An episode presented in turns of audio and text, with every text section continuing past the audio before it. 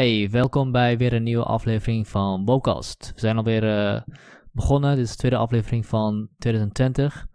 En de eerste keer dat ik weer zo'n intro doe.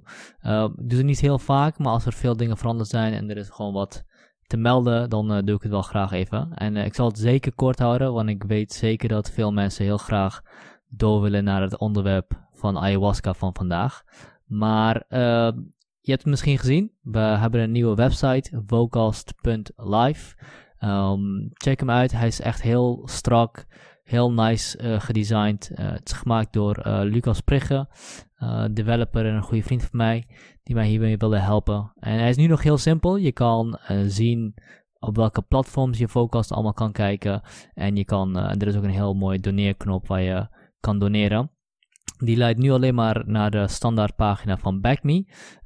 Maar er zal binnenkort meer opties opkomen zoals Patreon, PayPal, BuyMeACoffee. Zodat het heel makkelijk is om te steunen als je het belangrijk vindt. Je hebt misschien ook gezien dat de beschrijvingen van de video's, van eigenlijk alle video's en van, ook van de audio's veranderd zijn. Ik heb ze gewoon veel korter gemaakt. Voorheen gebruikte ik altijd timestamps en dergelijke, maar het werd zo weinig gebruikt dat ik dacht dat gewoon mooier is en esthetischer als het gewoon simpel met een kleine beschrijving en een link naar de donatiepagina houden. Dus die twee dingen zijn veranderd. Ten derde zul je al gehoord hebben dat er een nieuwe intro is. Hij lijkt heel erg op het oude. Ik ben heel erg fan van die lo-fi hip-hop vibes. De reden dat ik het gedaan heb, heel simpel, is ik heb dan in het begin gewoon een nummer uitgekozen die ik vet vond. Maar die heeft natuurlijk copyright, waar ik natuurlijk nou niet op gelet heb. En nu begon de copyright een beetje in te halen. Dus nu heb ik een ander nummer gebruikt, waar die wel vrij is van copyright. Dus ik hoop dat jullie die ook chill vinden. Daarnaast wil ik de donateurs die me tot nu toe geholpen heel erg bedanken, want die hebben gewoon heel veel dingen mogelijk gemaakt. En het is ook gewoon heel fijn om die waardering te zien, dat mensen het waarderen wat je doet en daar een bijdrage aan willen leveren. Dus wat ik ga doen is een mailinglijst opzetten, zodat eigenlijk alle donateurs, niet alleen maar die van €4 boven, kunnen meebeslissen aan welke mensen ik als eerstvolgende ga uitnodigen. Dus ik ga daar een soort van survey-enquête van maken. En wat daar het meeste uitkomt, die ga ik als eerste benaderen. Dus wil je daar onderdeel van zijn, dan ga zeker naar Vocast Live en schrijf je in. En heb je dat al gedaan, dan kun je binnenkort een mail van mij verwachten. Goed, het onderwerp van vandaag, ayahuasca, heb ik eigenlijk gekozen omdat heel duidelijk een discussie aan het ontstaan is. Ten eerste een maatschappelijke discussie, maar ook een wetenschappelijk onderzoek naar de mogelijkheden van psychedelica en überhaupt bewustzijnsveranderende substanties. En dat daar blijkbaar meer mogelijk is dan we eerst dachten. Daar komt ook heel veel spiritualiteit bij kijken, wat gecombineerd wordt met wetenschap. En wat ik interessant vond was om eens te kijken naar de ervaring van iemand die daar doorheen gegaan is. En er is iemand die ik ken ook, die heeft gevraagd om wel anoniem te blijven, want het is nog steeds niet een super normaal iets om over te praten, zeker niet voor toekomstige werkgevers. Dus deze persoon blijft anoniem. Maar ik heb ook vaak discussies met deze persoon over deze onderwerpen. En het leek me interessant om gewoon een keertje haar aan het woord te laten en eens gewoon goed te kijken met haar wat dit nou precies gedaan heeft en hoe haar wereldbeeld totaal veranderd is door deze ervaring. En ook ten positieve, want het heeft haar leven wel echt drastisch, positief, transformationeel geraakt. En het leuke is dat zij zelf ook heel voorzichtig is. Ze zegt niet zomaar dat iedereen zoiets moet gaan doen. Ze is daar wel voorzichtig in, maar ze is ook heel positief in wat er mogelijk is als je eigenlijk accepteert wat dit voor je kan betekenen. Ik weet niet of ik het zo goed zeg, maar ik hoop dat ik het zo goed zeg. Maar het is een heel interessant gesprek. Het is ook echt wel een mooi verhaal ook, wat zij meegemaakt heeft. Dus luister het vooral als je dat interessant vindt. Weet wel dat dit geen endorsement is, of hoe moet ik zeggen, een advies is om je ook zomaar met middelen bezig te gaan houden als je zoiets wil gaan doen. Raadpleeg zeker je artsen. Zorg dat je met experts bent. Want het is niet zomaar iets wat je zou doen. Even een corrigering vooraf. Op een gegeven moment worden de cijfers genoemd van in de miljoenen. Er wordt wel duidelijk op het einde wat dat inhoudt. Die miljoenen kloppen niet. Het is verre weg van miljoenen. Het gaat om een aantal duizend. De hoeveelheid. En voor de rest kan ik alleen maar zeggen, veel plezier met kijken en hopelijk leer je er wat van.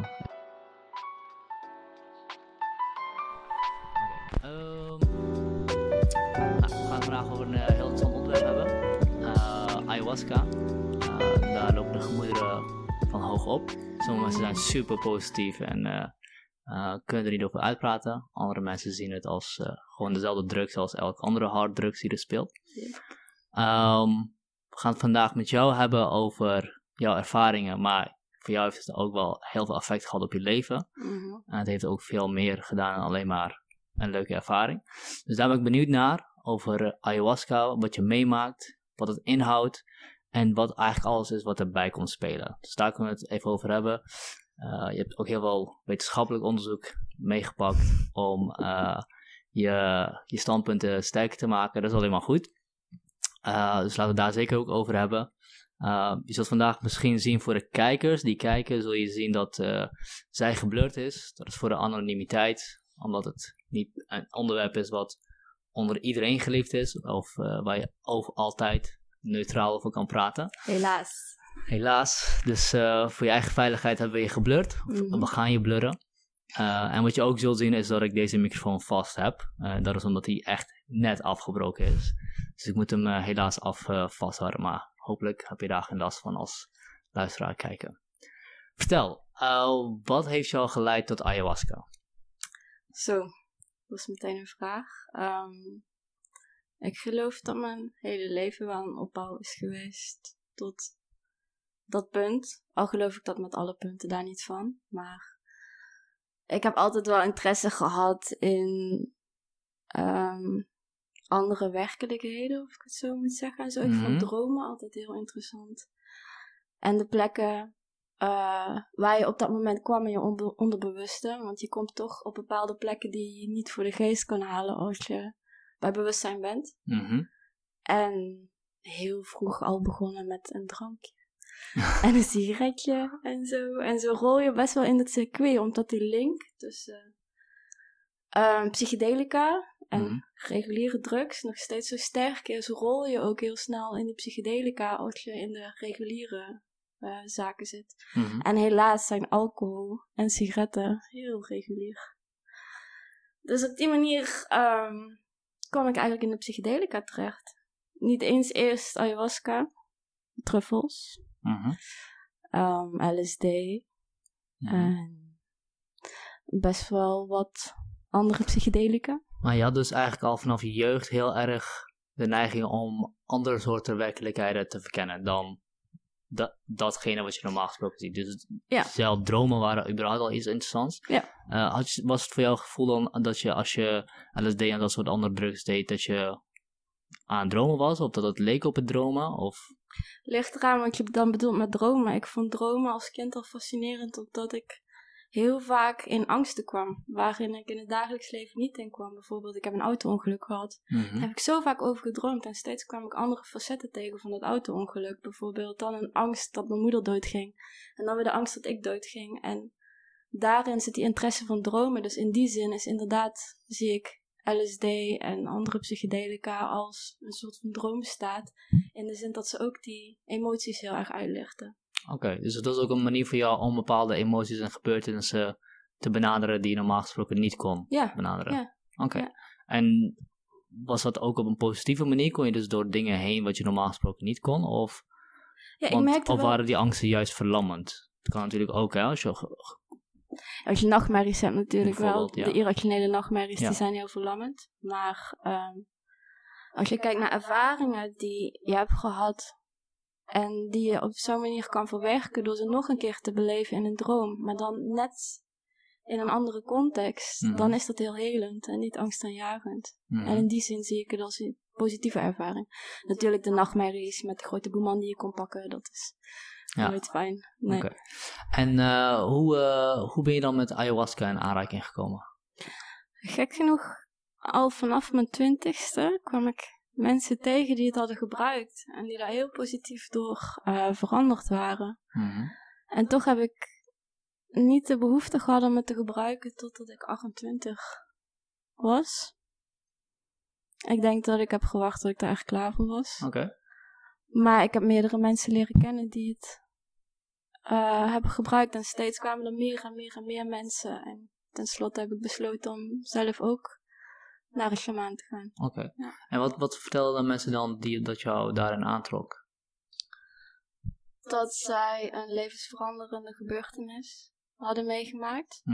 Dat hun leven echt in een positieve zin heel veel veranderd is sindsdien. En dat ze een andere blik op de wereld hebben en vooral meer verbondenheid voelen. Dat was wat mij meest aantrok. Verbondenheid met de natuur en de mensen. Verbondenheid met de natuur en de mensen. Ja. Kun je dat iets meer uitleggen? Ja, dat is heel abstract natuurlijk. Ik geloof dat mensen in de tegenwoordige tijd heel erg afgesloten zijn van hun omgeving, de natuur en ook hun omgeving heel dichtbij. En ik denk dat psychedelica heel erg kunnen helpen om dat contact weer echt te voelen.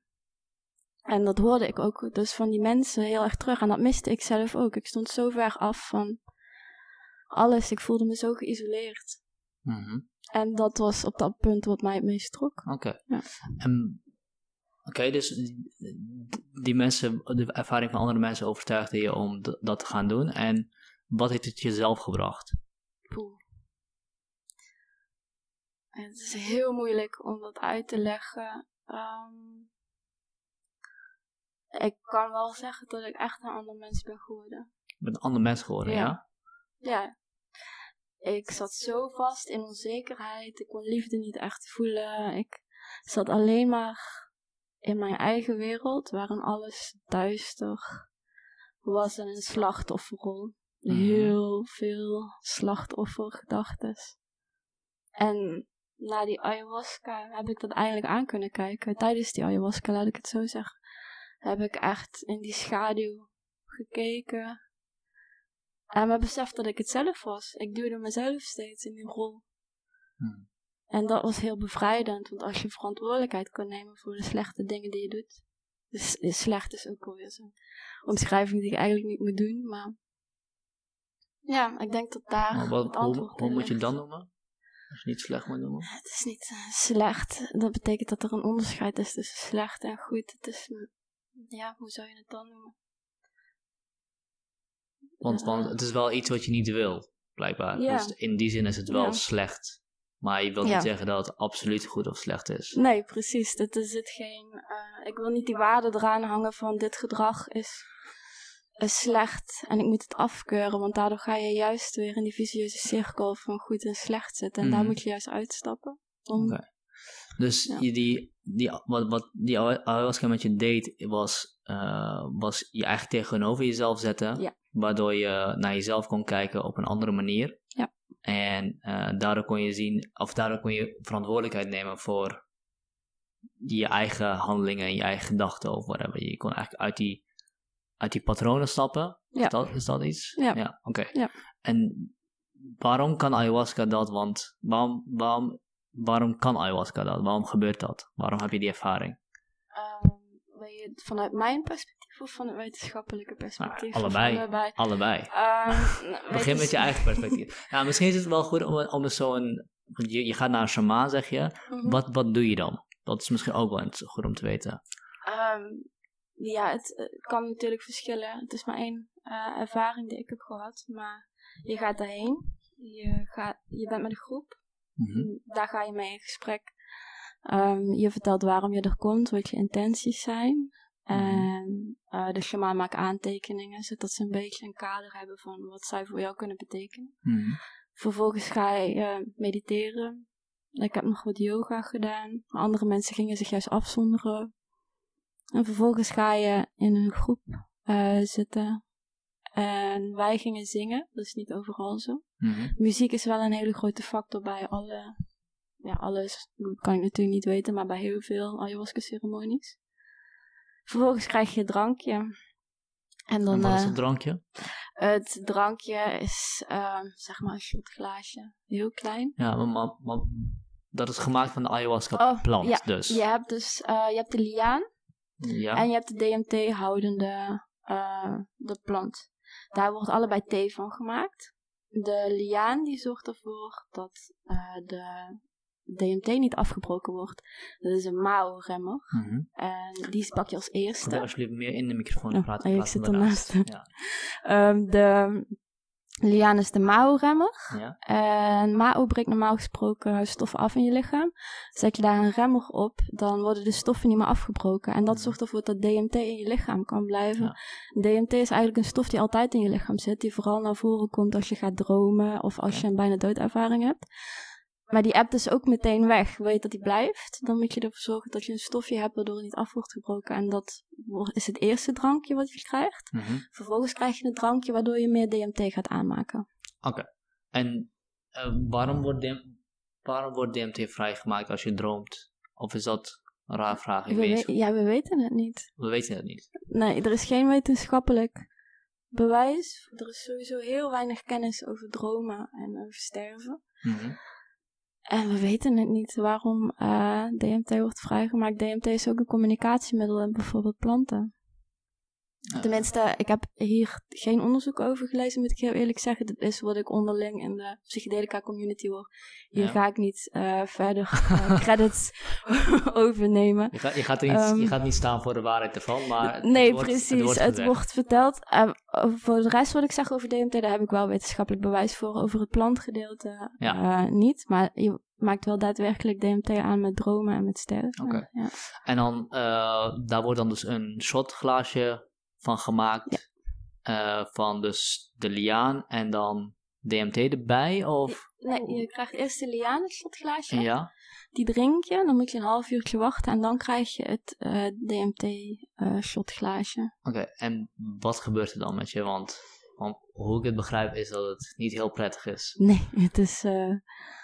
je gaat niet om plezier te hebben. Je gaat echt om dingen aan te pakken daar. Er is niemand die daar zit die het echt voor de lol doet. Dus je weet dat je dingen gaat zien die niet leuk zijn. En dat is heel spannend. Mm-hmm. Ik was echt doodsbang voor wat ik te zien kreeg. Stond ik helemaal niet in het reinen met mezelf. En ik kwam daar om het wel te worden. Maar ik was zo bang voor de dingen die ik ging tegenkomen. En dat leidde tot heel veel sarcasme. Ik heb echt heel veel grapjes gemaakt in mijn hoofd en zo. En totdat ik ineens een stem in mijn hoofd kreeg van nu is het klaar. En toen kwam een hele rits aan hele confronterende dingen die ik heb gedaan. Waar ik niet...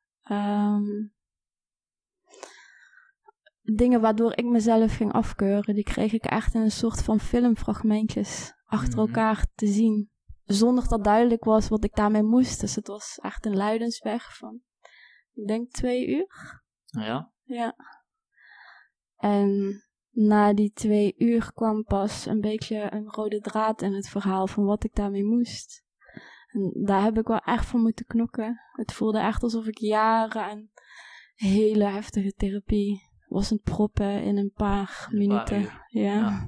Maar dus al die traumatische herinneringen komen naar boven. Maar hoe kan dat positief zijn?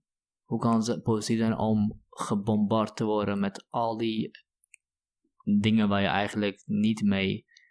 Ja, die heel zwaar zijn dus om mee om te gaan. Waar mensen dus in een therapie jaren over doen om mee te kunnen dealen.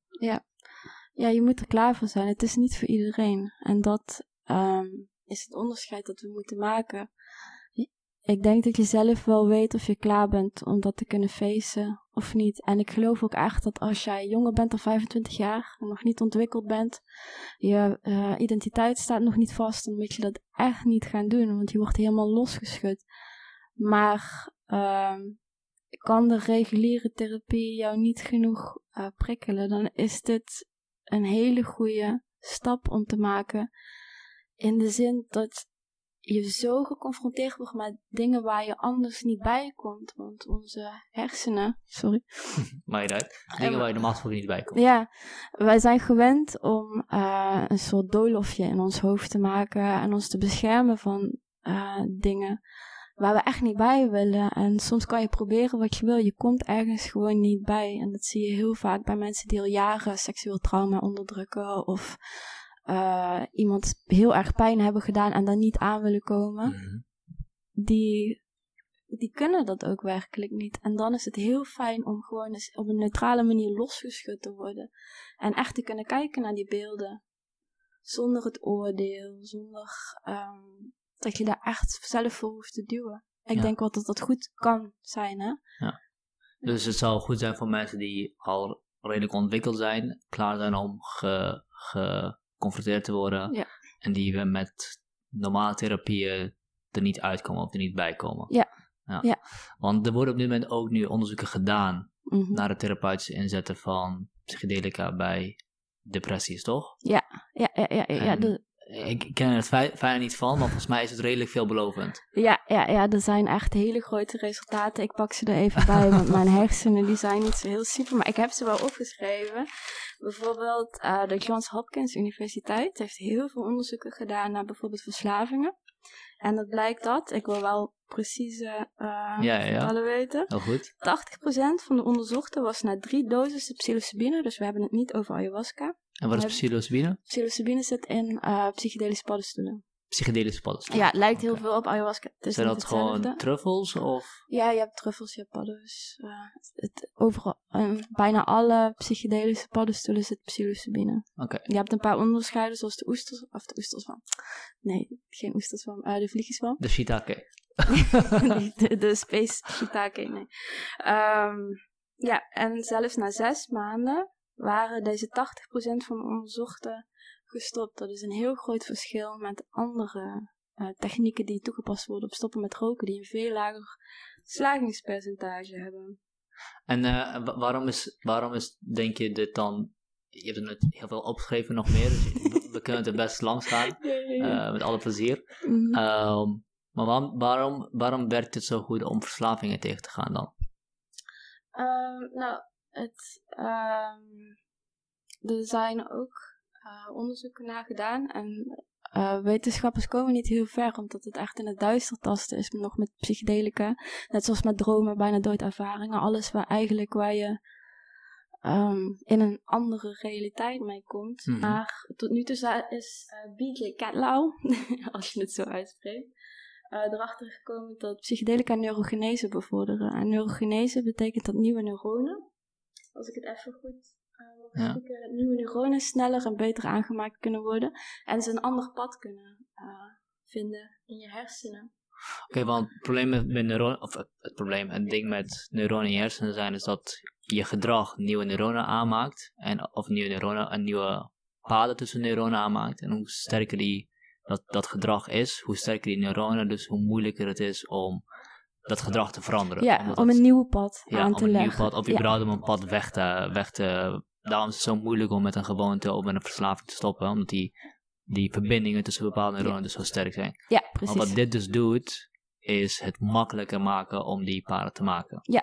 En is dat iets wat het doet terwijl je in zo'n trip zit? Of is dat, zeg maar, ook daarna? Hierbij kan ik alleen over ervaring spreken. Dat heb ik verder niet onderzocht. Maar in mijn ervaring is vooral de integratie van de trip het meest essentieel. Tijdens de trip gebeurt, denk ik, 40%. En de andere 60% is echt...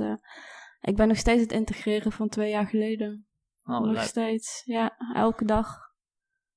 Nog steeds. En hoe ziet dat eruit dan? Bijvoorbeeld... Ja... Je weet dat mijn moeder, dat het nu heel slecht met haar gaat. En vroeger denk ik dat ik nu niet aanspreekbaar zou zijn. Ik denk dat ik compleet de realiteit kwijt zou zijn door het verdriet. En ik merk nu dat ik echt bij de pijn kon blijven en nog steeds een functionerend mens kon zijn. En dat is helemaal nieuw voor mij. Zo ken ik mezelf niet. Ik was, zoals je weet, best wel irrationeel. En... ik voelde pijn heel erg, maar ik voel ook dat ik het wel aan kan. Ja. En dat ben ik nu weer aan het integreren. En daar komt meer zelfvertrouwen door. En zo kom ik steeds nieuwe dingetjes tegen die ik mijn eigen kan maken. Waardoor ik een beter mens word. Ja. En hoe weet je dat wat je nu kan, dit natuurlijk wat uitermate geweldig is voor jou. Of geweldig, heel goed is van jou. Hoe weet je dat dit te maken heeft met die trip van 2 jaar geleden? Waar voel je die link? Je ziet zoveel fragmenten. En vooral tijdens een ayahuasca trip. Want die duurt natuurlijk ongelooflijk lang. Je bent al 7 uur bezig. En zodra er iets komt voor mij wat nieuw is. Of wat heel pijnlijk is. Kan ik heel vaak terug naar een moment in die ayahuasca trip. Dat ik heb ervaren waarom ik omging met zoiets als dat ik ging. Ik heb bijvoorbeeld best wel wat huisdieren verloren. En daar was ik altijd helemaal kapot van. En dat heb ik daar ook gezien. En toen werd mij de vraag gesteld van waarom laat jij je zoveel afpakken? En toen ik mijn moeder aan de telefoon had... Wie stelde jou die vraag? Het is je hebt heel veel gesprekken met jezelf. Oké, jij hoorde een vraag. Ja. Bam, wat was het? Waarom nou? Laat jij je zoveel afpakken? Okay. En dan bedoelde ik, het is heel moeilijk te zeggen wie er dan praat natuurlijk, maar er werd bedoeld echt, waarom laat ik een deel van mezelf wegpakken? Want ik kan dan niet meer functioneren. En toen ervaarde ik dat ook niet hoefde. Dat ik kreeg een beeld te zien van ik die gewoon een katje was aan het begraven. En gewoon echt daar zat en wel verdrietig was, maar het was oké. En toen dacht ik, zo kan het ook. Waarom moet ik altijd echt helemaal kapot gaan als zoiets verdrietigs gebeurt? En toen mijn moeder belde, kreeg ik dat beeld in mijn hoofd van het hoeft niet. Ik kan er ook gewoon zijn zonder... Het is oké om niet helemaal kapot te gaan als je dierbare iets gebeurt. Ik denk dat de les was. Ja. Heftig, lijp. Maar je kreeg dus letterlijk een ander beeld te zien van een andere manier van met een verlies omgaan in beeld kreeg je te zien, waardoor je kreeg letterlijk een voorbeeld. Ja, ik kreeg letterlijk het antwoord aangereikt zo kan het ook, ja. En Oké, dus in ieder geval zijn er heel veel mensen die daar positieve ervaringen uithalen.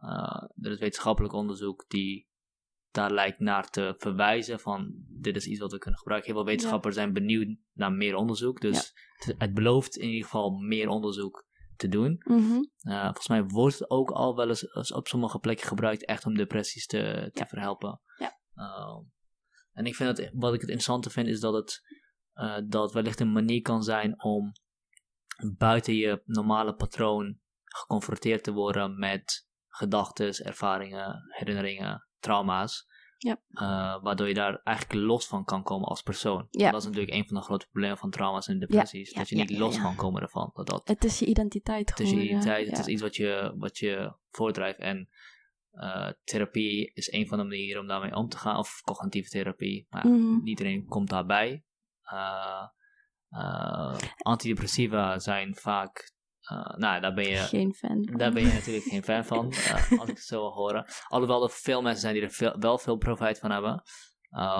Dat geloof ik, maar het is symptoombestrijding. Je pakt het probleem niet bij de kern aan. Je zorgt ervoor dat de negatieve uitvloeiselen van het probleem verdwijnen. Maar het probleem is niet weg. De reden waarom jij je zo voelt is niet weg.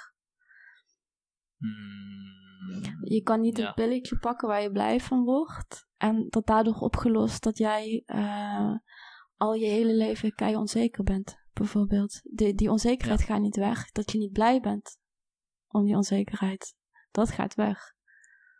Ja. Als ik even zo plat een voorbeeld noem. Maar wat is dat dan het probleem als je dan toch gelukkig bent? Omdat jij bent het niet echt. Het zijn de chemicaliën in je lichaam die wat... zorgen dat het probleem geen probleem meer is. Maar zou jij die chemicaliën niet pakken, dan zou het probleem nog steeds een probleem zijn. Maar pak je toch ook chemicaliën, DMT? Klopt, maar dat is maar een eenmalig. een eenmalig slotje, wat bij mij 2 jaar resultaat kan leveren. Een antidepressiva moet je elke dag weer pakken. Het lost niet echt iets op. Je moet het blijven slikken.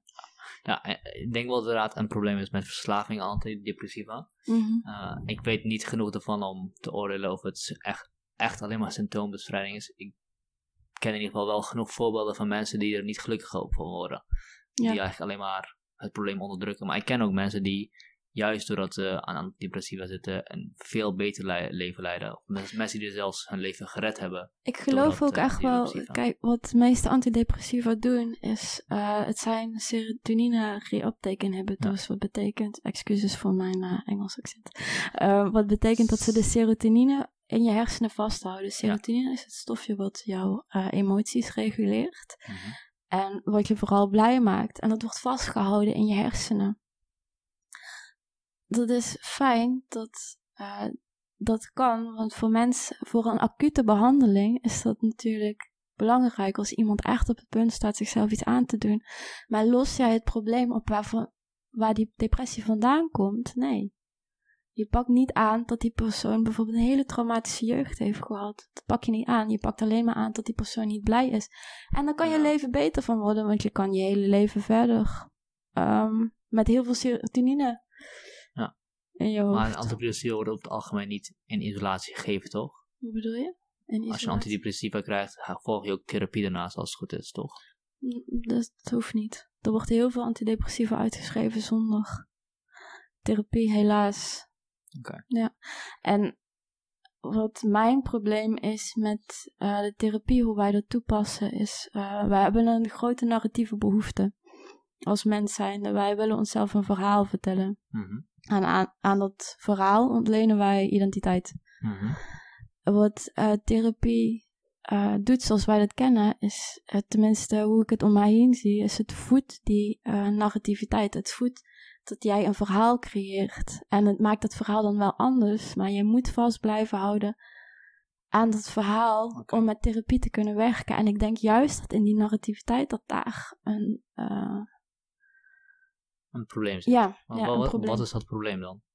Nou, zodra we ons een verhaal gaan vertellen over wat wij zijn, dan laten we heel veel dingen buiten beschouwing. Want je kan niet alles in één verhaal stoppen. Je pikt enkel deeltjes daaruit. Maar die deeltjes die zijn wij natuurlijk ook. Want we hebben zoveel meegemaakt al. Zelfs kinderen van 5 jaar. Die hebben veel meer meegemaakt dan je in een narratief zou kunnen vertellen. Ja. Ja. En ik denk dat als wij dat narratief loslaten. En dat kan aan de hand van psychedelica. Dat wij een therapieproces kunnen ontwikkelen. Wat veel vruchtbaarder is dan wat wij nu therapie doen. Ja. Maar ik begrijp dan niet hoe je door ayahuasca uit dat narratief komt. Want zoals je het beschrijft, is het inderdaad loskomen van het gemaakte narratief dat je hebt, zodat je een nieuw narratief kan maken. Zo klinkt het voor mij namelijk. Klopt. In die zin maak je ook wel een ander narratief, maar je ziet ook in dat jij niet per se alleen maar dat narratief bent. Want jij kan iets compleet anders integreren in dat narratief wat jij niet meer herinnert. Bijvoorbeeld, ik had nooit kunnen verzinnen dat ik dat meisje kon zijn die kat zou begraven. Ik heb dat nooit meegemaakt. En toch heb ik dat kunnen integreren in mijn narratief. Ja. Snap je een beetje wat ik bedoel? Ik vind het zelf ook heel moeilijk om uit te leggen. Nou Als je ervan uitgaat dat er veel meer lagen van bewustzijn zijn dan je kan waarnemen, dan is het ook niet ondenkbaar om aan te nemen dat er bepaalde lagen zijn waar je gewoon niet bij kan, omdat het zo ver, zo diep ergens ingestopt is of achter zoveel sloten zit, om het even metaforisch uit te drukken. Ja. En als inderdaad psychedelica of ayahuasca in dit geval op zo'n manier werkt dat het die narratief losmaakt, of de ideeën wat je had kapot maakt eigenlijk, dan open je een soort van Pandora's doos waar van alles uitkomt en waar je mee geconfronteerd wordt. En dan komen dan is het ook niet ondenkbaar dat de meest intense momenten als sterkst naar boven komen. Ja, klopt. Dus daar kan ik zeker in meegaan. Ja. Laten we ook even iets meer over de spirituele kant van ayahuasca houden. Want het is niet alleen maar een plant die je neemt om jezelf te verbeteren. Er komt ook heel veel meer bij kijken. En het heeft ook je kijk op de wereld heel erg veranderd. Mag ik nog één dingetje zeggen over dat narratief? Ik kwam net met iets. Wat psychedelica ook doen, is ze laten je echt een eenheidsgevoel met alles om je heen. Empathie. Aldous Huxley, die heeft bijvoorbeeld gezegd dat bijna alle doodervaringen en trips worden teruggeleid op het idee dat liefde de spil is. Dat is ook een hele mooie link trouwens naar de spirituele kant van de kosmos. En van wat ik tot nu toe heb gelezen is dat ook zo. Alles wordt echt herleid naar liefde. Dus het gaat van het narratief van jou zelf naar een narratief van alles. Van alles, ja. En ik denk dat dat het belangrijkste is. Dat je beseft dat jij niet alleen maar los aan de tijd bent, maar onderdeel bent van een groot geheel. Ja, okay. En waarom, los van of dat waar is of niet, waarom is ayahuasca dan een soort van doorgang daar naartoe? Zeg ik het zo goed? Ja, het, zoals ik zei, het maakt DMT los. Ja. Wat DMT precies is en doet, dat weten we echt nog niet. We weten wel dat als je droomt en als je sterft, er heel veel DMT vrijkomt. Nou ja, je kan er alleen maar over speculeren. Ik geloof wel dat wat er in ons zit, dat zijn we al. Alleen doordat wij zo uit elkaar geplukt worden door psychedelica, komen wij echt bij wat we zijn. En dan is het niet zozeer een poort, maar het is meer een... hoe zou je het zeggen? Een soort scalpel waarmee je jezelf uit elkaar snijdt en kan analyseren. Oké, is een liguurdere versie van wat... Ik kon niks anders verzinnen. Ja. Maar goed, het is de beeldspraak die niet opkomt, dus dan moet je hem, uiten, ja. Okay. Yeah. Een scalpel waarmee je jezelf opsnijdt en... het is meer een gereedschap voor wat er al is. En dan is scalpel wel heel luguber, want in de meer spirituele benaderingen wordt ayahuasca echt als de moeder gezien. En daar kan ik me heel goed in vinden, want de lessen die ayahuasca geeft, voelen ook echt aan als een moeder die heel liefdevol begeleidt. Ja, laten we even hier, want je zegt heel duidelijk de lessen die ayahuasca je geeft. Ja. Wat betekent dat? Ja, oké, dat is een goeie. Zoals ik ga maar steeds terug naar dat meisje met die kat. Ik heb dat zelf nooit meegemaakt. Ik heb zelf nooit het antwoord kunnen vinden op hoe ik met dat verdriet moest omgaan. En op dat punt kreeg ik echt het plaatje of het filmpje te zien van het meisje dat die kat begraaft. En wat helemaal in contact dat doet. En... het is een les die ik heb gekregen. Voor mijn gevoel. Maar het komt niet uit jou. Het komt van buiten jou. Allebei. Dan gaan we lekker cryptisch praten. Ja. Ik geloof dat het een beetje... net zoals... een beetje Jungiaans... Jungiaans, kennis is die ergens zit opgeslagen in ieder mens. Maar die niet van mijn narratief was, laat ik het zo zeggen. Misschien voor de mensen die Jung niet kennen, kun jij het uitleggen? Ik kan het een beetje uitleggen. Ja, heel plat. Het gaat om een ideeënwereld waarin ideeën al vaststaan en waarin archetypes plaatsvinden en waarin kennis op is geslagen. Dat is denk ik nog iets te platoons. Volgens mij ging het bij Jung ook erom dat we als maatschappij... of als society zijnde bepaalde archetypes hebben inderdaad.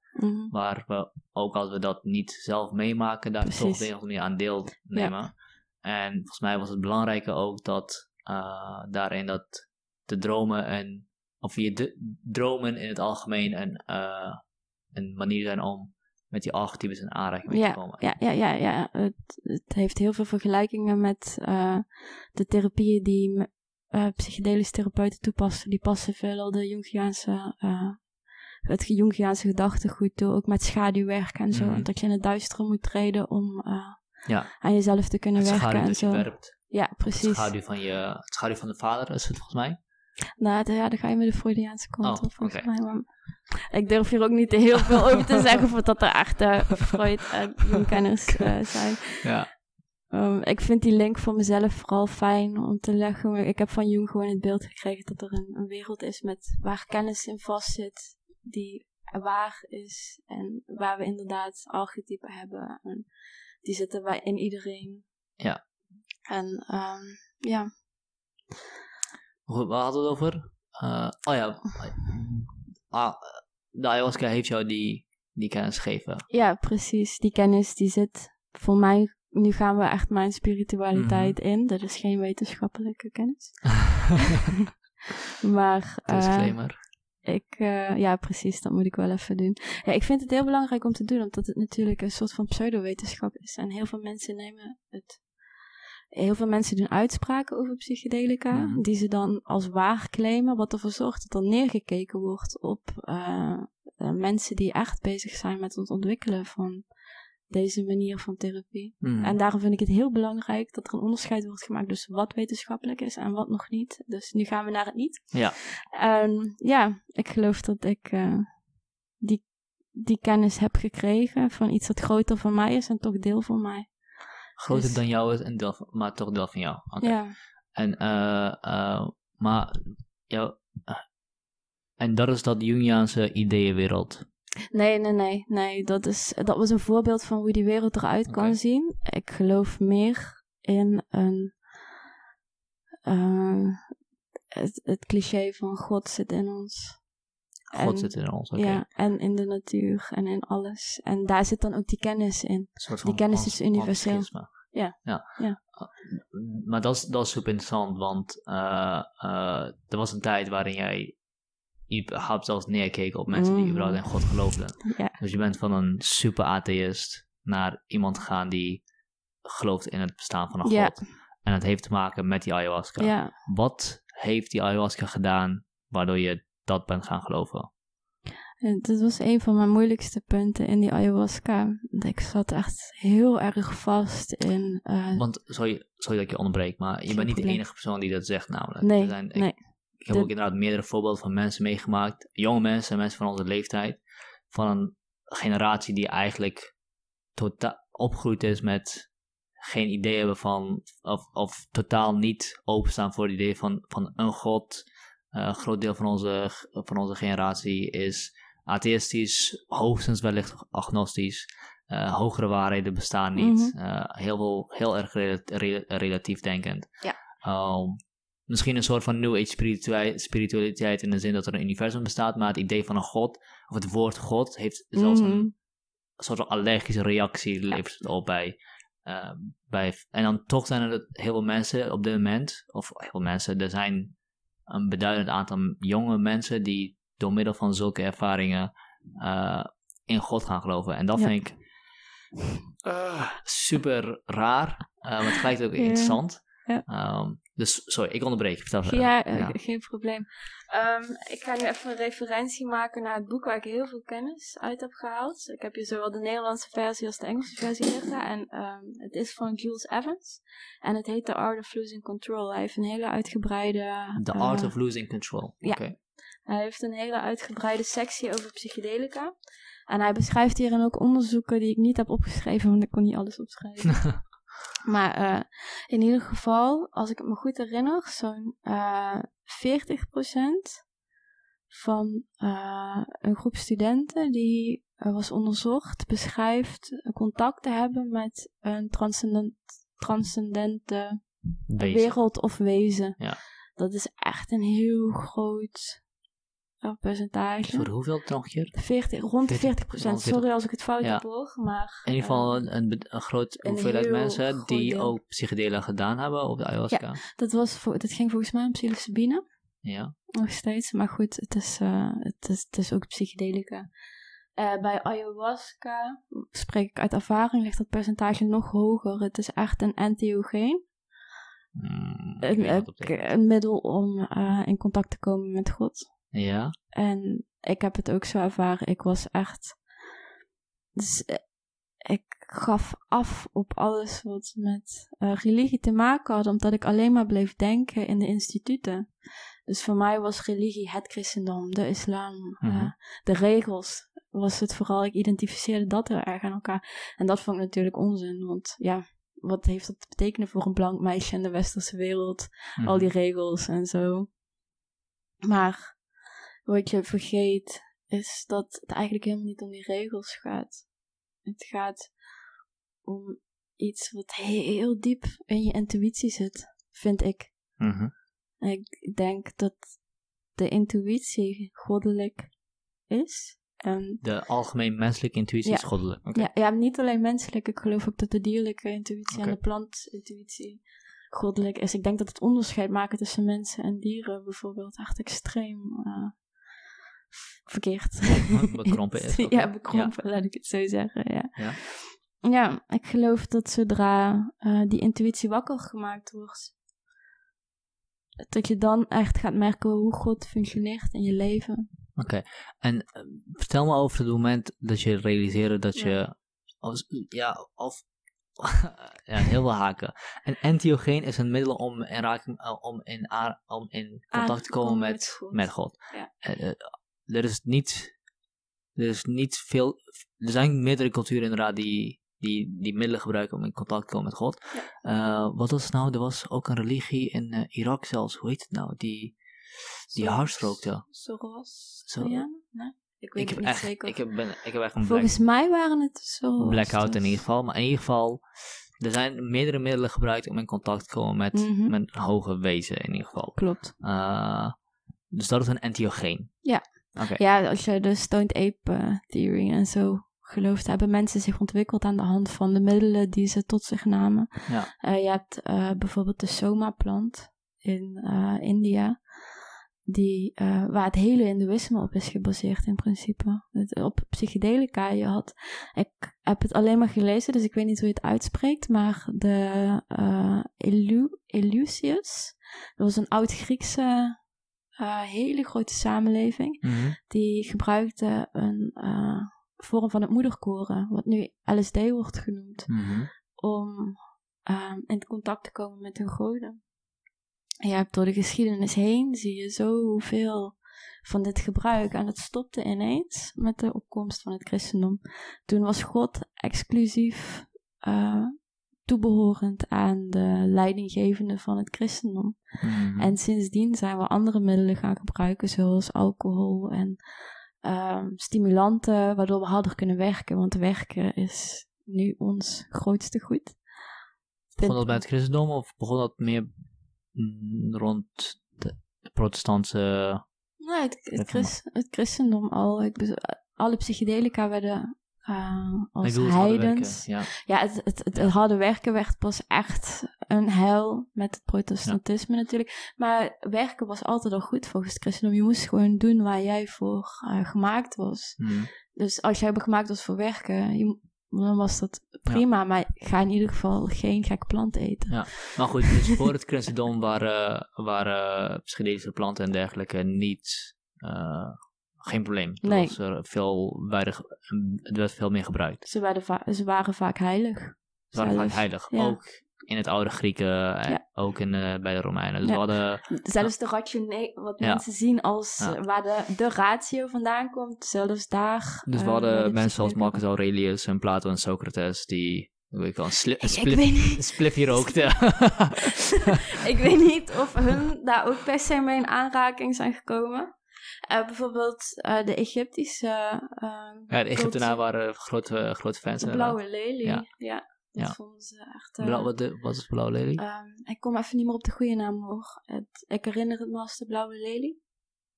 Maar dat deden ze ook. Je ziet heel vaak dat ze aan zo'n blauw lelietje ruiken. Mm-hmm. Wat ze er precies mee hebben gedaan, weten we nu niet. Als je tegenwoordig gebruikt, druppel je het in rode wijn. En dan is het ook heel erg bewustzijnsverhogend. En dat gebruikten de oude Egyptenaren een hele periode. Wat bedoel je bewustzijn verhogend? Je zintuigen worden scherper. Oké. Okay. Dus je voelt meer, je ziet meer. Ja. En dat is gewoon iets wat nog steeds gebruikt wordt? Ja. Oké. Okay. Ja. En, oké. Maar je vroeg me trouwens naar het moment. Vertel me daarover. Ja, ik denk wel dat dat het interessantste deel van mijn trip was. Want ik zat helemaal vast in vooral schuldgevoel. En ik ging steeds verder terug in mijn jeugd. En ik kwam steeds momenten tegen waarop ik een heel vies naar gevoel had voor mezelf. En dat ging zelfs terug tot de baarmoeder. Maar je had dus die ervaring dat je in een baarmoeder zat? Ja. Okay. Ja, heel cliché. Maar ja, ik had hem. En dat was echt niet fijn. Ik heb heel veel dagen zonder vruchtwater gezeten. Dus ik was echt helemaal uit en drogen. En weinig zuurstof en dergelijke.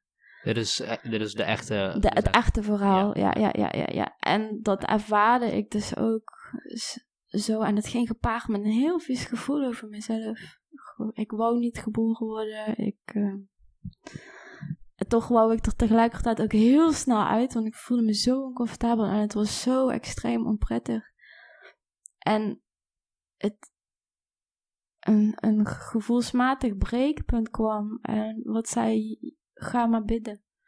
En ineens, ik zakte echt op de grond. Wacht. Wat zei, ga maar bidden? Is echt heel moeilijk te zeggen. Het was, zoals ik eerder zei, wordt er heel vaak over ayahuasca gedacht als de moeder. Mm-hmm. En het was voor mij ook een hele moederlijke... leidinggevende of zo, die ik op dat moment ervaarde, die me die dingen liet zien, echt alsof iets je hand vastpakt en met jou langs al die plaatjes afgaat, die wat jij gaat zien. En zo was dat toen ook. Een hele liefdevolle stem in mijn hoofd zei, ga maar liggen en ga bidden. En dat heb ik toen gedaan en alles werd ineens oranje. Heel gek om te zeggen, maar voor mij ligt sindsdien de kleur oranje, hangt heel erg samen met een gevoel van liefde. Dat gevoel van liefde wat Aldous Huxley bijvoorbeeld beschreef. Ja. Dat je echt in elke cel van je lichaam en van alles wat je aanraakt, alles wat je ziet, voel je een bepaalde liefde. En dat was voor mij het moment dat ik God zag. Ja. En je ging bidden, stap voor stap. Je ging bidden. Ja. Wat deed je? Ik ging op de grond liggen, gewoon. En ik was dingetjes aan het mompelen. Heel veel sorry. En was je ergens naartoe aan het bidden? Of voor je gevoel naar iemand, naar iets? Of? Nee, het was echt... Ja, op dat punt, ik voelde me zo slecht dat ik eigenlijk gewoon dood wou. Klinkt niet heel gezellig. Maar in eerste instantie... was ik gewoon in het bidden om maar gewoon dood te gaan. Want ik voelde me zo slecht. Ik was zo misselijk. En ik had echt een hekel aan mezelf. Zo erg. En op het punt dat ik ging bidden, gaf ik het weg. Aan die liefde. En dat was het punt dat het voor mij gevoel echt uit mijn lichaam zijpelde. En het kwam... als een cadeautje op een plek terecht bij iets wat het goedkeurde. En dit is echt een heel gevoelsmatig idee, want ik probeer in plaatjes te praten. Ja. En daar werd naar gekeken door God, of hoe je het ook wil noemen. En die zei, het is oké. En toen was het weg. En het is nooit meer teruggekomen. Ja. Terwijl je weet hoeveel therapie ik heb gehad en hoeveel ik heb lopen strijden. En het ging nooit weg. En het is nu echt al 2 jaar gewoon weg sindsdien. Ja. En ik heb nog momenten gehad waarop het terugkwam. Ik ben ook helemaal gestopt met andere middelen sindsdien. En... dat is op 1 uitzondering na, waarin ik nog eens een uitstapje heb gemaakt naar een verdovend middel. Ik kreeg gelijk op mijn donder. Ik ging op bed liggen, want ik kreeg echt een hele denigrerende stem in mijn hoofd van je gaat nu liggen. En ik ging liggen en het voelde alsof er overal laagjes opengetrokken worden. En die lieten in mijzelf zien van je bent nu heel onzeker. En dat is waarom je dat nu gedaan hebt. En toen kreeg ik allemaal plaatjes te zien van wat er die dagen was gebeurd. Waardoor ik me onzeker voelde. Wat had geleid tot die stap om dat verdovende middel te gebruiken. En toen dacht ik, ja, oké. Dit had ik inderdaad niet hoeven doen. Dus je kreeg een soort van geweten. Ja, niet als je die daarvoor niet had, maar...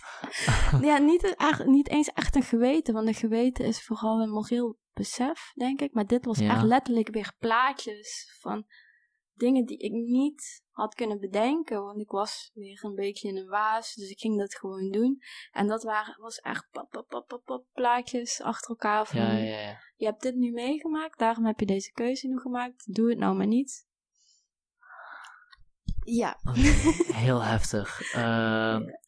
Want wat ik interessant vond aan wat je net zei, was ook dat je zei, ik probeer het in plaatjes te vertalen, maar dat is een gevoelsmatig iets wat gebeurde. Dus je voelde iets gebeuren en dat probeer je nu weer te vertalen.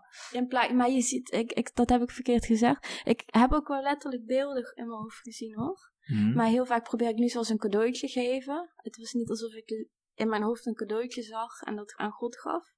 Maar het was meer een gevoel van dat gevoel dat transferde ik naar God. Ja.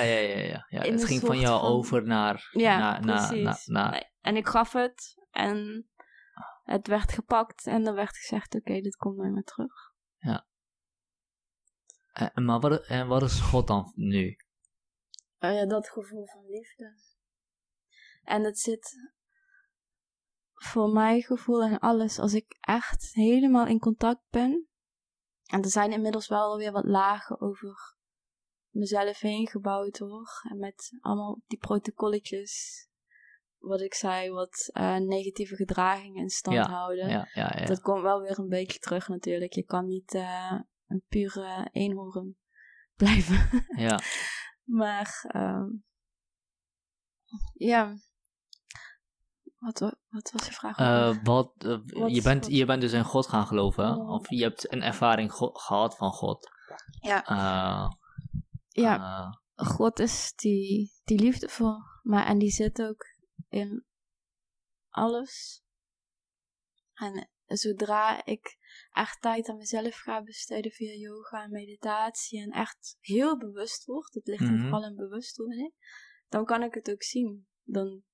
Wat bedoel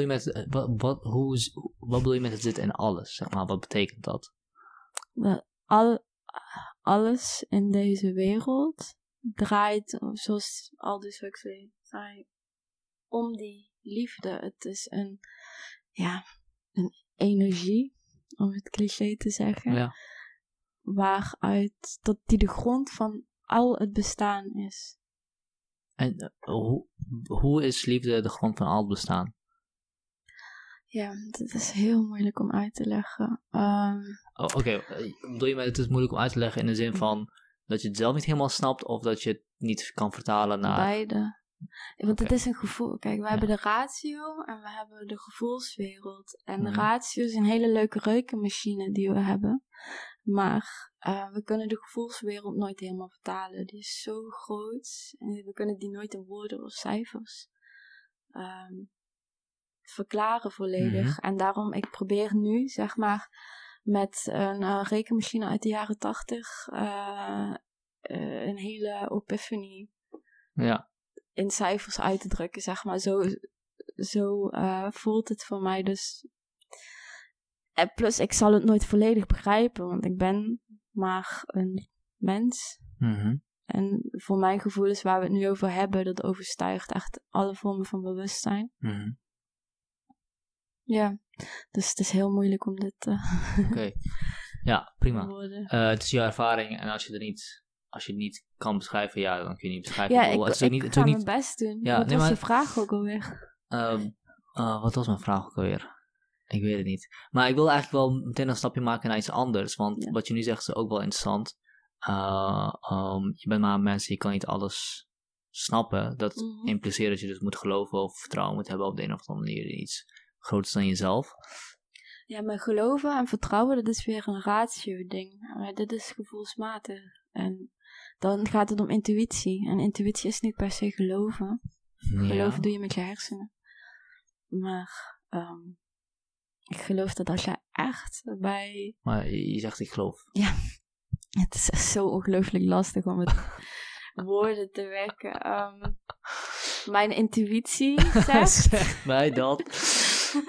Tot als je echt komt bij wat jij bent en wat goed voor jou is, dat dan iedereen wel dezelfde kant op gaat. En dat is liefde en compassie. Goed zijn voor elkaar, voor jezelf, voor de wereld om je heen.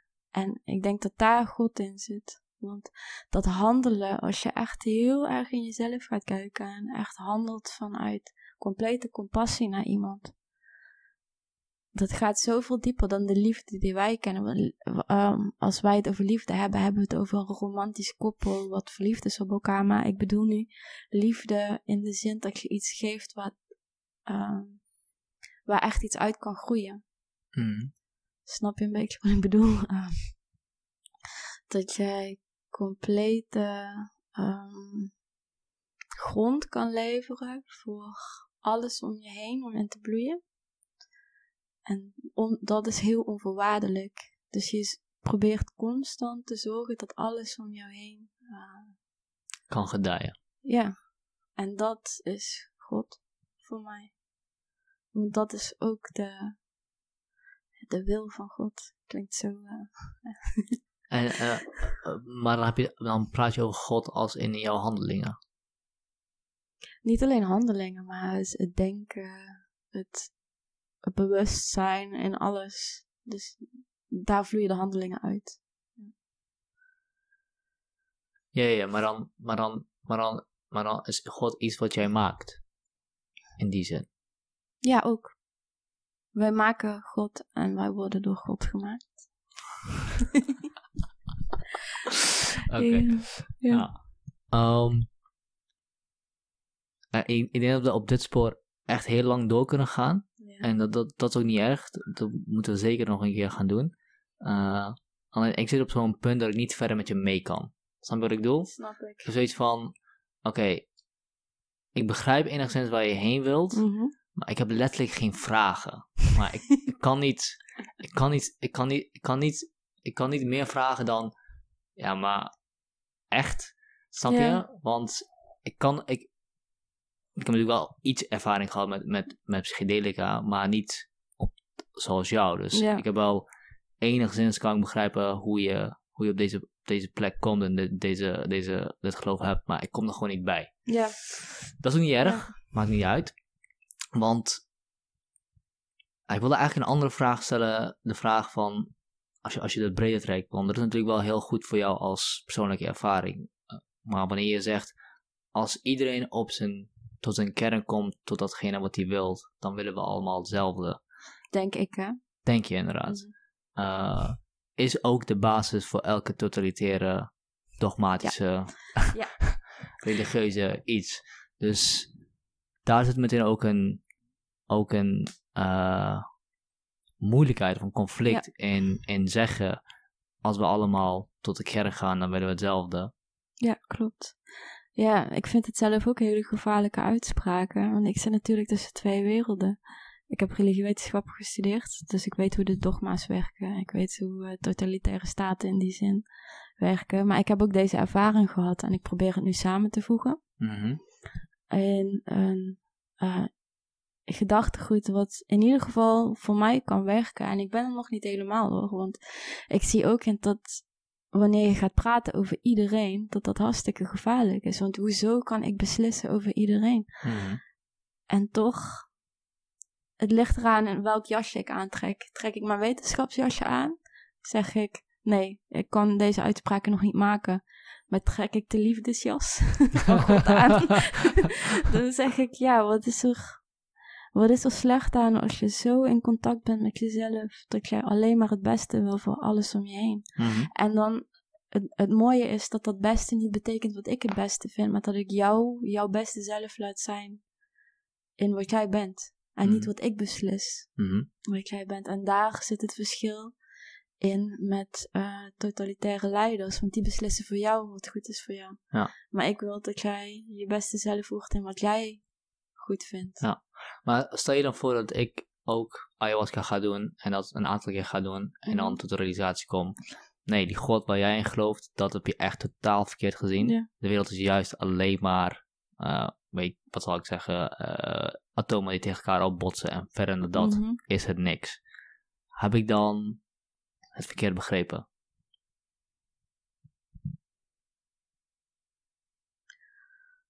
In mijn ogen. Ja, maar snap je dan wat de moeilijkheid wat de moeilijkheid is? Of wat het conflict is met die vraag wel antwoorden met ja. Ja. Ik snap, het is natuurlijk heel lastig om te zeggen...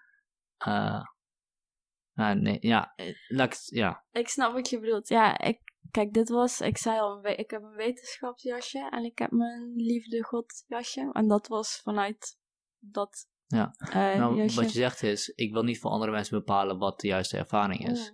Maar op het moment dat je zegt, als ik tot totaal andere conclusies kom met dezelfde stof die jij hebt gedaan, heb ik wel de verkeerde conclusie getrokken. Dus dan maak je wel een... Klopt, ja. Ja, ik zit zelf ook nog helemaal in het proces van uitcijferen hoe dit allemaal kan rijmen met elkaar natuurlijk. Ja. Maar wat wel duidelijk is dat het allerovergrote deel van de mensen die de psychedelische ervaring fatsoenlijk kan integreren en die er een positieve ervaring aan over heeft gehouden, die komen op dezelfde conclusies om en nabij. In ieder geval... beter omgaan met de aarde, beter omgaan met mezelf en beter omgaan met de mensen die ik ken en de dieren en noem maar op. Dus als jij daaruit concludeert dat de wereld een harde wereld is die vol zit met contingentie en instabiliteit, want dat zou de conclusie zijn als de wereld enkel bestaat uit atomen, dan zou je een keer sterven en dan zou er niks van jou overblijven. Mm.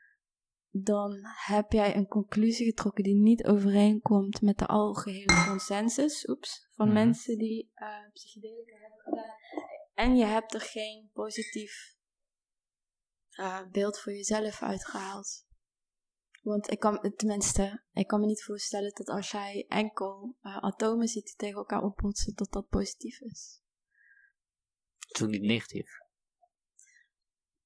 Nee. Het is wat het is. Klopt. Ja, maar het is, je kan er geen waarde aan ontlenen, denk ik. Ja. Aan atomen die tegen elkaar aanbotsen. Plus, er is best wel al wat wetenschappelijk bewijs over dingen met liefde benaderen. Wat voor positieve effecten dat heeft. Ja, als ik zou zeggen, de wereld bestaat alleen maar atomen. Ik wil niet zeggen dat ik zeg dat liefde niet bestaat. Of dat liefde... geen belangrijk onderdeel van het geheel kan zijn. Ja, maar het enige wat ik dan zou zeggen is, het is niet meer dan het chemische component waar het bestaat. En dat ruimt niet met jouw ervaring. Dat snap ik. Nee, maar ik denk dat als je praat over de liefde die ik bedoel, dan kan dat niet bij elkaar, naast elkaar bestaan. Oké, dus de liefde waar je het over hebt, kan niet fysiek zijn of enkel fysiek zijn. Nee. Fysiek in de zin, chemisch. Nee, die kan niet enkel... Ja, er is nog zoveel... Je kan niet zeggen, dit is chemisch, want je weet niet hoe ver chemie reikt. Er is nog zoveel onbekend in de wereld. Ja. Ik denk dat een van de fouten die we maken, is onderscheid maken tussen wat ik zelf ook doe, het wetenschappelijke, en hetgene wat we nog niet kennen. Ik denk dat dat het fysieke en het immanente veel meer verweven zijn in elkaar. Het immanente? Niet fysiek, maar spiritueel of geestelijk worden. Precies, ik denk dat het veel meer verweven is met elkaar dan we denken. Ik denk niet dat er een onderscheid is tussen dit is spiritueel en dit is de fysieke wereld.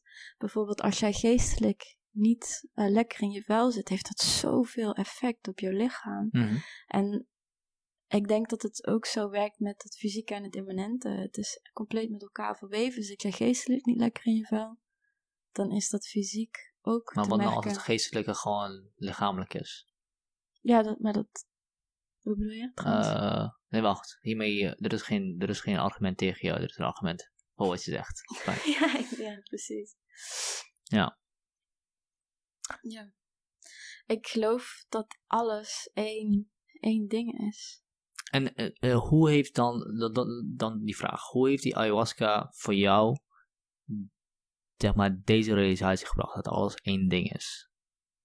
Dus je hebt het moment beschreven, maar ja... Mm-hmm. Ja, het is echt praten over zo'n groot gevoel in kleutertaal, zoals ik al zei. Ik kwam op dat punt dat ik bad, voelde ik me echt één met alles wat er ooit was gebeurd in de wereld, alles wat er nog gaat gebeuren en iedereen en alles wat er op de wereld was. En het heeft voor mij veel empathisch vermogen ook opgeleverd. Mm-hmm. Ik kwam... als iemand om mij heen pijn heeft, kan ik dat zo intens voelen. Sindsdien, het is alsof het mijn eigen pijn is. En als ik plaatjes zie over kindjes in Afrika, dan voel ik het ook alsof ik het ben. Mm-hmm. En ik heb dat altijd wel een beetje gehad, maar sinds die ayahuasca is het echt compleet all over the place. Overweldigend geworden. Ja. En even terugkomen naar die moeder ayahuasca, want... Mm-hmm. Dat wordt ook echt verbeeld als een vrouw en een persoonlijkheid wat in die plant zit. Ja. Toch? Mm-hmm. Kun je daar iets over zeggen? Want de reden waarom ik het vraag is omdat... ik was bij een lezing ook over ayahuasca. Mm-hmm. En wat daar werd verteld was... wat diegene zei was... Ik heb hem trouwens ook eigenlijk als eerste gevraagd om de ayahuasca podcast te doen, maar die wilde ook liever niet bekend staan als de ayahuasca persoon. Gelukkig wilde jij in ieder geval wel geblurred, onherkenbaar. Hij gaf drie versies van beschrijvingen van hoe ayahuasca kan werken. De ene is dat mensen zeggen, nou, het is niet meer dan een illusie. Je komt ergens doorheen en je denkt dat je een ervaring hebt gehad. Maar verder is het niet echt iets. Nou, hij zegt, nou, dat kan niet echt waar zijn. Want daadwerkelijk zijn er veel mensen die daar profijt van hebben. Hè? Nou, alleen. Zijn tweede versie was, nou, het kan ook niet gaan om alleen maar Jungiaanse archetypen. Het is niet alleen maar iets van binnen jou. Omdat... En ik weet niet echt precies wat een argument was, eerlijk gezegd, want ik was een beetje dumbstruck. Maar wat hij volgens mij eigenlijk zei was, het is te intens om alleen maar te maken hebben met Jungiaanse archetypes. Mm-hmm. Het is te intens en er gebeurt te veel om alleen maar iets te zijn wat binnenin jou gebeurt. Yeah. Er moet iets van buiten komen. Dit zei hij niet letterlijk, maar dat wil ik het interpreteren. Zijn de mama Aya, is het een god? Of is het een entiteit? Of is het hoe wordt daar tegenaan gekeken? Hoe ik er tegenaan kijk, of waar het in het algemeen, hoe het in het algemeen wordt jij geschat? Ook, maar ook in het algemeen ben ik ook wel benieuwd naar. Ja, het is voor mij echt ik heb het gevoel dat ze nog steeds bij me is. Elke dag, sinds die ayahuasca trip. En het is mijn intuïtie geworden. Ik denk dat ik het zo moet beschrijven. Het is echt een leidraad geworden in... keuzes. Elke keuze die ik maak, die wordt gedreven door wat ze moeder ayahuasca noemen, denk ik. En zo wordt het ook beschouwd. Ik denk dat, ik weet niet of heel veel mensen hebben hoe ik het ervaar, hoor. Want voor mij is het echt een constante leraar die me bij de hand pakt en die me overwegingen laat maken in mijn handelen. Maar ze wordt over het algemeen beschreven als een liefdevolle leidster ook. En ik denk ook heel vaak in de context van moeder aarde. Mm-hmm. En dat vind ik ook wel een mooie brug naar waarom ik denk dat psychedelica een heel positief effect op onze toekomst kunnen hebben. Het geeft jou zo'n connectie met de natuur. En niet per se alleen maar de natuur als een boom, maar de natuur wie jij bent. De dingen zoals ze zijn. In die zin in de natuur. Wat natuurlijk ook te maken heeft met bossen, zeeën en noem maar op. Dat je daar veel groter bewustzijn voor creëert en daar veel beter mee wil omgaan ook. Je ziet echt enorme cijfers die ik helaas ook niet heb genoteerd in de behoefte om beter om te gaan met de natuur van jezelf, maar ook de natuur buiten. En ik denk dat ons dat heel veel kan opleveren in de toekomst. En daar ligt dan ook weer die link naar de moeder. Ik zelf heb het idee dat dit soort planten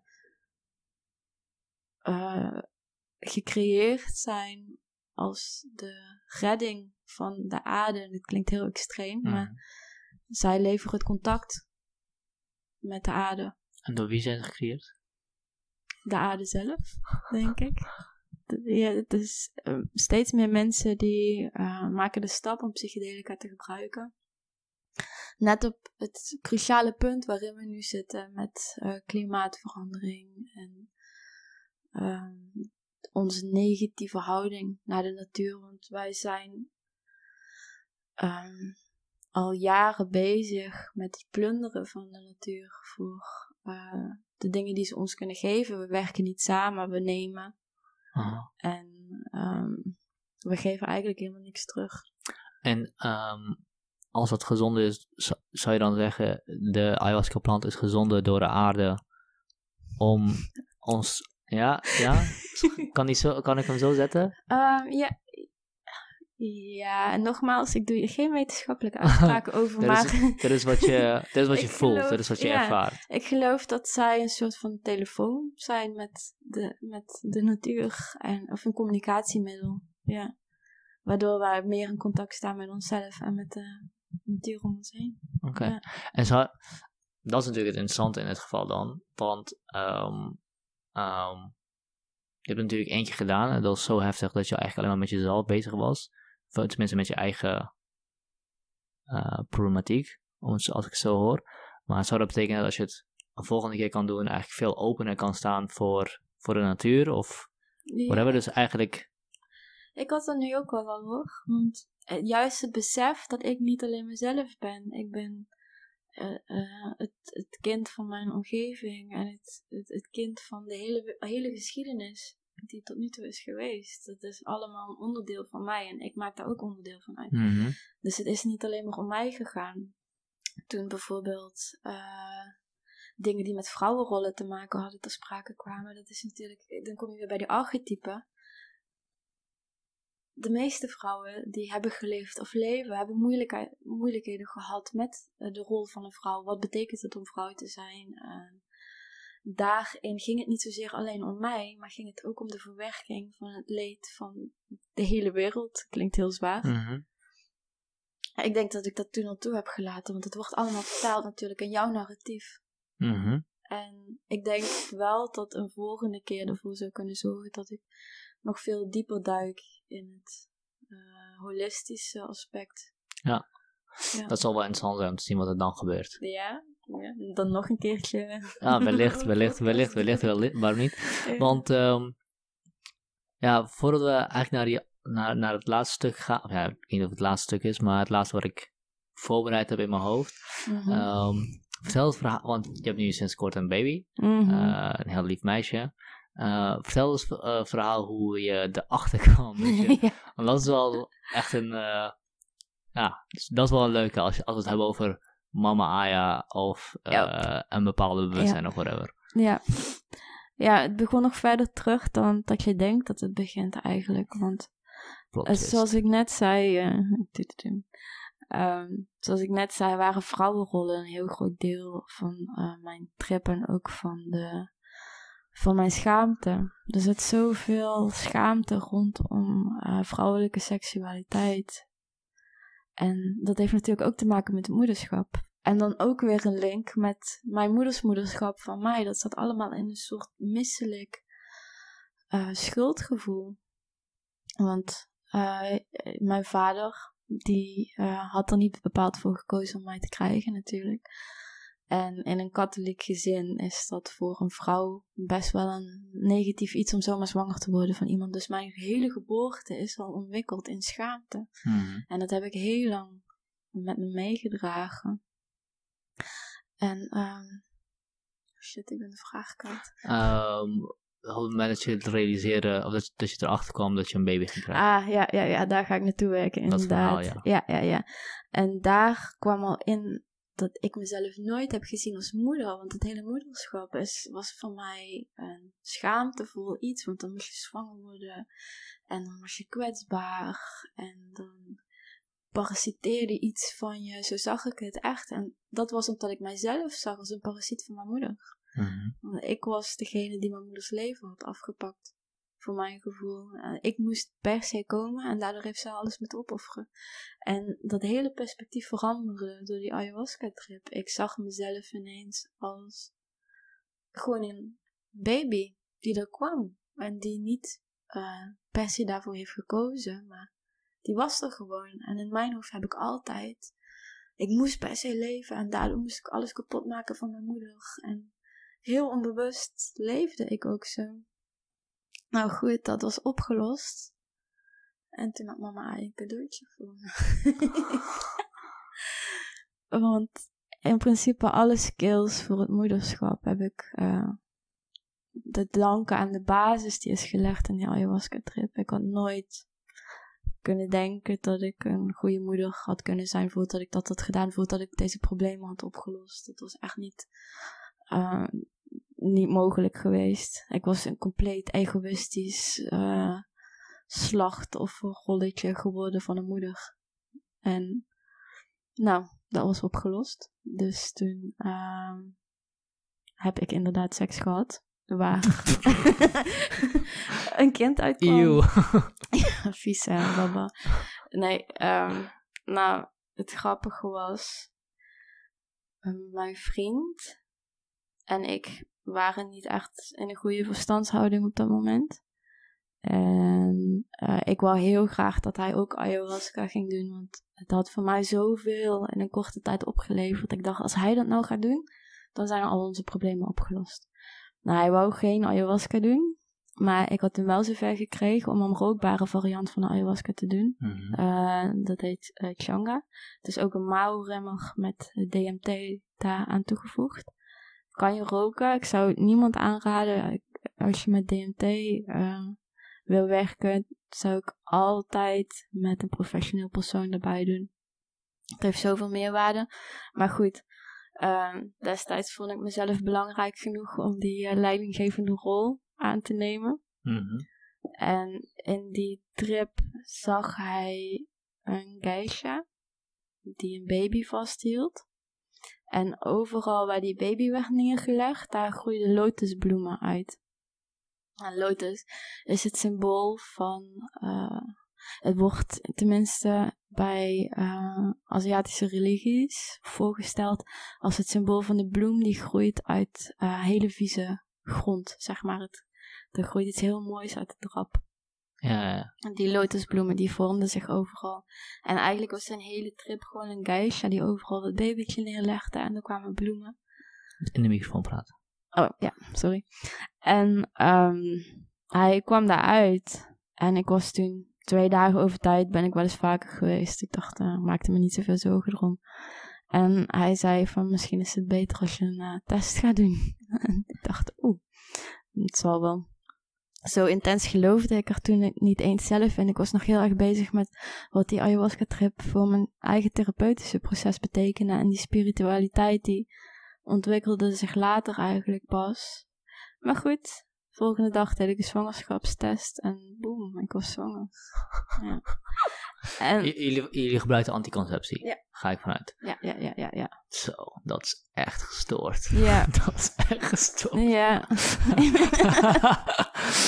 Ja, dus sindsdien was ook de spirituele kant natuurlijk voor mij natuurlijk ontploft. Ja, dat was echt en alles is ook echt gegaan zoals ik dacht dat het zou gaan sindsdien, want ik heb er zoveel van geleerd. Het is mijn zwangerschap en het moet nog wel leren als je in de microfoon moet praten. Ja, oké, daar zal ik nog een keertje ayahuasca voor nemen. Je mag de microfoon misschien iets meer naar die kant doen, want dan hoef je niet...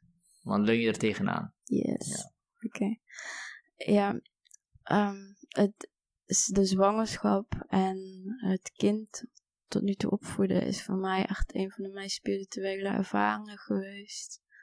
die ik ooit heb gehad. En het is voor mij ook een extensie van die ayahuasca. Want het gebeurde vlak daarna. Ik zit nog steeds helemaal in het proces van het integreren van die trip. En dit hoort er allemaal bij. Het heeft zoveel te vertellen over mijn eigen waarden. En wat wil ik met de wereld? Wat kan ik nageven? Wat is mijn nalatenschap?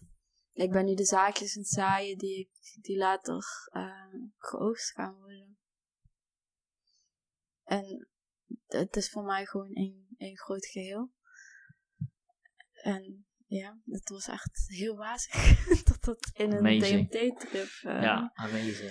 Naar buiten kwam. Wow. Ja. Okay. Ja, dat lijkt me nog wel een leuk om erin te gooien. Ja, het is wel een ultiem godsbewijs natuurlijk. Tenminste voor mij wel. Want waarom zou ik na 30 jaar... Nee, trouwens, ik heb niet 30 jaar seksuele activiteit. Maar toch wel een aantal jaren. En dan ineens, nadat de problematiek rondom zwangerschap en dergelijke opgelost is... Ik snap dat je ervaring nog dieper maakt die je al hebt natuurlijk. Ja. Maar het is geen ultiem godsbewijs. Voor mij, in ieder geval. Geen wetenschappelijke... Oké. Het is voor mij in ieder geval de doorslaggevende... Dat er iets meer achter zit dan alleen maar een plant die je laat trippen. Ja, zeker. Dat er veel meer achter zit dan alleen maar een plant. Jullie zijn ook iets van plan volgende week? Jullie de mensen die... Ja.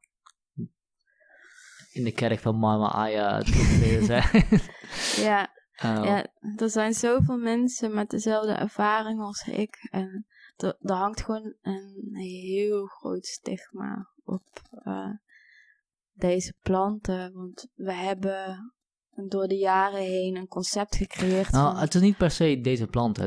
Het is een stigma op eigenlijk alles wat je in een andere bewustzijnsvorm brengt. Ja, maar daarom vind ik ook deze planten... Want de meeste psychedelica zijn gewoon planten. Ja, dat is waar, ja. Maar daar hangt een stigma op alle... Terwijl het is compleet ongegrond. Want de hele opkomst van de psychedelica had echt geweldige resultaten in de jaren 60. Maar het probleem was, het werd toen opengemaakt voor de massa. En dat creëerde heel veel angst bij... mensen die er niks van wisten, want mensen gingen zich ineens anders gedragen. Dat is eng, natuurlijk. En het is natuurlijk ook niet verantwoord om iedereen dit te laten doen zonder begeleiding. Want als je niet lekker in je vel zit, is het enorm risicovol wil ik niet zeggen, want dat kan je ook helen, maar het kan zijn dat je niet op een goede plek komt en dan moet je daarmee kunnen dealen en dat kan je maar beter doen. Toch? Er hangen risico's aan. Ja, er hangen risico's aan vast. En daar moeten we mee leren omgaan. Maar dat betekent niet dat deze middelen in die illegaliteit moeten blijven. Het is juist een heel goed middel om therapie te transformeren naar iets wat daadwerkelijk vruchten afwerkt. In plaats van die symptoombestrijding waar ik het over had.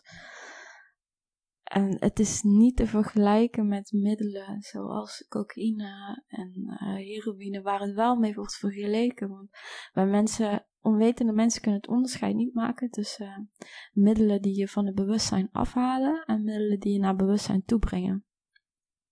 Dan hebben we heel veel middelen om je van bewustzijn af te halen, waaronder alcohol, nicotine, cocaïne, heroïne, GHB, noem maar op. En... die halen je van het bewustzijn af. Die maken je minder bewust. Je ziet minder wat er om je heen gebeurt. Je krijgt minder van jezelf mee. En helaas zijn dat de middelen die wij graag gebruiken in deze samenleving. Want we werken heel veel. We hebben best wel wat stress. Dus in het weekend willen we lekker ontladen. Willen we een biertje drinken. Willen we ons iets beter voelen dan we ons hebben gevoeld. Dat doen psychedelica niet. De psychedelica die geven je een schop onder je reet. En dat is nog harder werken dan dat je de hele week al hebt gedaan. Ja, en daarom is het jammer dat mensen het onderscheid niet kunnen maken. Want het zou er juist voor kunnen zorgen dat we iets kunnen creëren wat veel ontspannender en liefdevoller is dan de stresswereld waardoor we illegale harddrugs, om het maar even zo te noemen, moeten gebruiken. En daarom hebben jullie volgende week iets gepland? Ja, klopt. Daar gingen we naartoe. Ja, Het is eigenlijk nog geheim voor outsiders, maar we zijn met de community... Ja, als je niet mag zeggen, dan mag je niet zeggen. Ik doe het wel. Oké. Thank You Plant Medicine. Is een community van mensen Thank die... You Plant Medicine. Ja. Oké. Is een community die psychedelica wil normaliseren in een constructieve manier. Dus we zijn er niet voor dat iedereen zomaar aan de psychedelica moet kunnen komen, maar dat er goede begeleiding, goede informatie en meer onderzoek vooral willen. Mm-hmm. Dus op 20 februari, over een paar dagen, gaan we met z'n allen een coming-out verhaal op social media delen. Ja. Heel spannend. We zijn echt met heel veel. En wat is heel veel? Ik ben het vergeten. Ik denk dat we zitten sowieso in de miljoenen. Maar hoeveel miljoen? En dit is over de wereld? Ja, het is een wereldwijde community. Ja. En inmiddels, ik spreek wel over we. Ik zit totaal niet in de... ik ben totaal geen leidinggevend figuur hierin of zo. Ik kijk een beetje mee en ik reageer op posts. Maar ik voel me wel heel erg verbonden met... dat is een we, toch? Ja, dan is het een we, inderdaad. En er wordt ook heel veel samengewerkt met onderzoeksinstituten en zo. En het wordt steeds groter en groter. En ja, het is echt heel spannend. En wat gaat die coming out inhouden? We vertellen allemaal ons verhaal. Dus we gaan allemaal heel kwetsbaar zijn. Zo kwetsbaar als dat kan. Dus we vertellen alle lelijke dingen. Mm-hmm. We vertellen ook alle mooie dingen. En hoe psychedelica ons gevormd hebben. Wat onze pijnpunten waren, hoe we daarin zijn gegroeid. Mm-hmm. Wat wij daarin kunnen betekenen voor anderen. Want het is natuurlijk wel fijn voor onszelf dat wij ons beter voelen. Maar wij kunnen ook echt wat betekenen voor andere mensen. In de zin dat als jij je beter voelt over jezelf, kan jij zoveel meer liefde geven aan iemand anders. Mm-hmm. En dat willen we aantonen met deze coming out. En dus het is... Ben je dan niet bang dat heel veel mensen dan gaan denken... Oh, ja. Dit wil ik ook gaan proberen. En dat dan niet? Nee, ja, oké. Maar wetenschappers jasje zegt ja. Maar ik heb zoveel vertrouwen in de spirituele aspecten van psychedelica... dat ik geloof dat het is wat jij ervan maakt... Ook als jij hebt besloten om de boodschap te interpreteren in een egocentrische manier, dan is dat ook jouw verantwoordelijkheid. Ja, en ik geloof ook dat ziektes psychologisch ook jouw eigen verantwoordelijkheid zijn. Dit is misschien een heel heftige uitspraak en niet wetenschappelijk onderbouwd verder, maar dat is wel hoe ik het geloof. Jij kiest ervoor wat je met de informatie die bij jou binnenkomt gebeurt. Hang jij heel erg vast in een ziektepatroon? Zal het jou misschien ziek maken? Zal jij een psychose kunnen krijgen? Maar het is altijd jouw verantwoordelijkheid. Jij krijgt informatie. Jij doet ermee wat je wil. Wat is dan de verantwoordelijkheid van een kind dat geboren wordt met syndroom van Down bijvoorbeeld? Wacht niet. Ik had het over volwassene mensen die psychedelica doen en dan geestesziek worden. Oh. Oké, sorry. Nee, ik dacht dat je... Zover wou ik niet gaan. Ja. Nee, ik persoonlijk geloof wel in een soort karmisch stelsel waarin je ziektepatronen via genen overneemt van je ouders. Mm-hmm. Bijvoorbeeld ook Down. En zo, ik geloof wel dat dat opgelost kan worden door heel veel werk. Dat soort dingen. Niet dat je iemand met Down kan genezen door ayahuasca te doen, absoluut niet. Maar ik geloof wel dat als je als familie heel veel naar binnen gaat keren en gaat kijken waar ziektepatronen vandaan komen. Misschien niet Down, maar dat je wel heel veel andere dingen kan helen, zoals geestelijke ziektes. En ik durf er verder geen universele uitspraak over te maken, ja. Nee.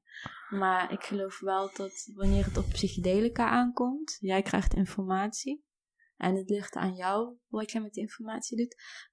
Besluit jij dat jij de informatie niet aan kan en ga jij daar verhalen omheen maken waardoor je in een psychose terechtkomt, geloof ik dat jouw ding is. Mm-hmm. Het is jouw verantwoordelijkheid om iemand te zoeken die jou goed kan begeleiden. En ben je daar niet toe in staat, moet je het absoluut niet gaan doen. Oké. Okay. En dus we gaan over een week, of een paar dagen al zelfs, een aantal miljoenen social media posts zien van mensen die verhalen... Ja, het ligt dan natuurlijk ook aan wie je kent. Ik bedoel, ik denk niet dat mijn oma mensen gaat tegenkomen. Weet je, is je oma op Facebook dan? Nee, dat ook niet, dus ik ga toch niemand tegenkomen. Nee, maar het ligt er maar net in wat voor kringen je zit. Maar er gaan wel heel veel verhalen komen. Ja. Wil je nog iets de wereld in gooien? Zo. Daar ga ik even over nadenken. Ik zou wel willen dat de informatie die ik nu heb gegeven in een constructieve manier wordt gebruikt. Dat mensen dit niet gaan gebruiken als basis om zomaar met middelen aan de slag te gaan. Maar dat het mensen inspireert om dieper in zichzelf te kijken. En te kijken naar andere waarheden dan die ze altijd gevoerd zijn. Zoals dat psychedelica slecht per definitie zijn. Ja, en heel veel liefde. Allright, goede afsluiting. Dankjewel voor je open verhaal. Mag ik nog... oh, tuurlijk. Je mag nog iets pluggen als je wilt, tuurlijk. Bij deze... mocht er meer informatie nodig zijn, Jules Evans, een filosoof. Ja, ik zal hem wel linken in de beschrijving. Ja, hij geeft zo'n fijne, behapbare... The Art of Losing Control, A Philosopher's Search for Ecstatic Experience. Ja, niet alleen over psychedelica, maar over... Hij denkt... bij heel veel dingen gewoon heel erg out of the box. Zo ook bij psychedelica. Hij heeft heel veel ervaring in alles. En hij geeft hele neutrale informatie. Dat is zo fijn, neutraal. Cool.